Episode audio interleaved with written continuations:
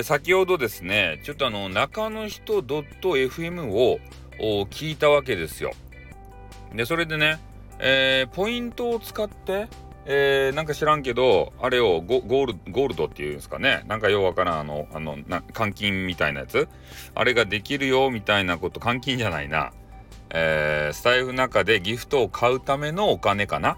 そういうものに切り替えられるよみたいな趣旨の説明それの番組をやってらっしゃったんですよ。でその中でね、えー、みんながいろんなアイテムを、えー、その中の人 .fm に投げるわけさ。でこの投げてるところを見てですよ俺ちょっと違和感を感じたんですよね。で結局ギフトって、えー、運営さんがねスタイフ運営会社様ががっつり抜くじゃないですか。あれを中間マージみたいなやつを。ね？で、それがまずある。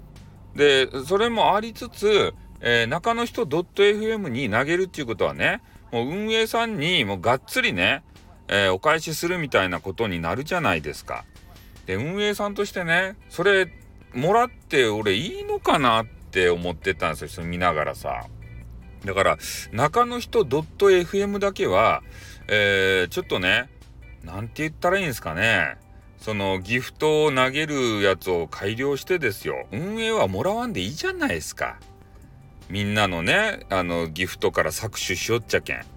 で、中の人にね、こう投げたいのはわかるよ。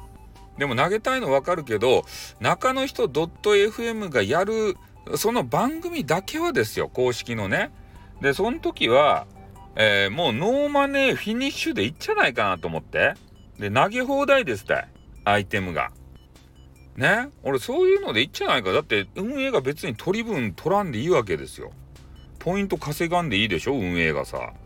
だけどそういうことを思ったんですよ。投げる練習っていうかさ、投げ放題っていうかさ。でそういうね、お金かからずに、えー、投げられる。え、それがね、あの、中の人 .fm っていう場になるとさ、まだね、あの、アイテム投げて、投げたことないよっていう人たちが、えー、来てからね、もうめっちゃ盛り上がるんじゃないかなって逆に思うんですよね。うん、どげんですか、皆さん。運営がね、配信やって、ギフトもらうってちょっとね、俺違和感ありありなんですけど、えー、皆さんはどのように感じますでしょうか？という問題提起でございます。じゃあ、終わります。あっ、ーんよ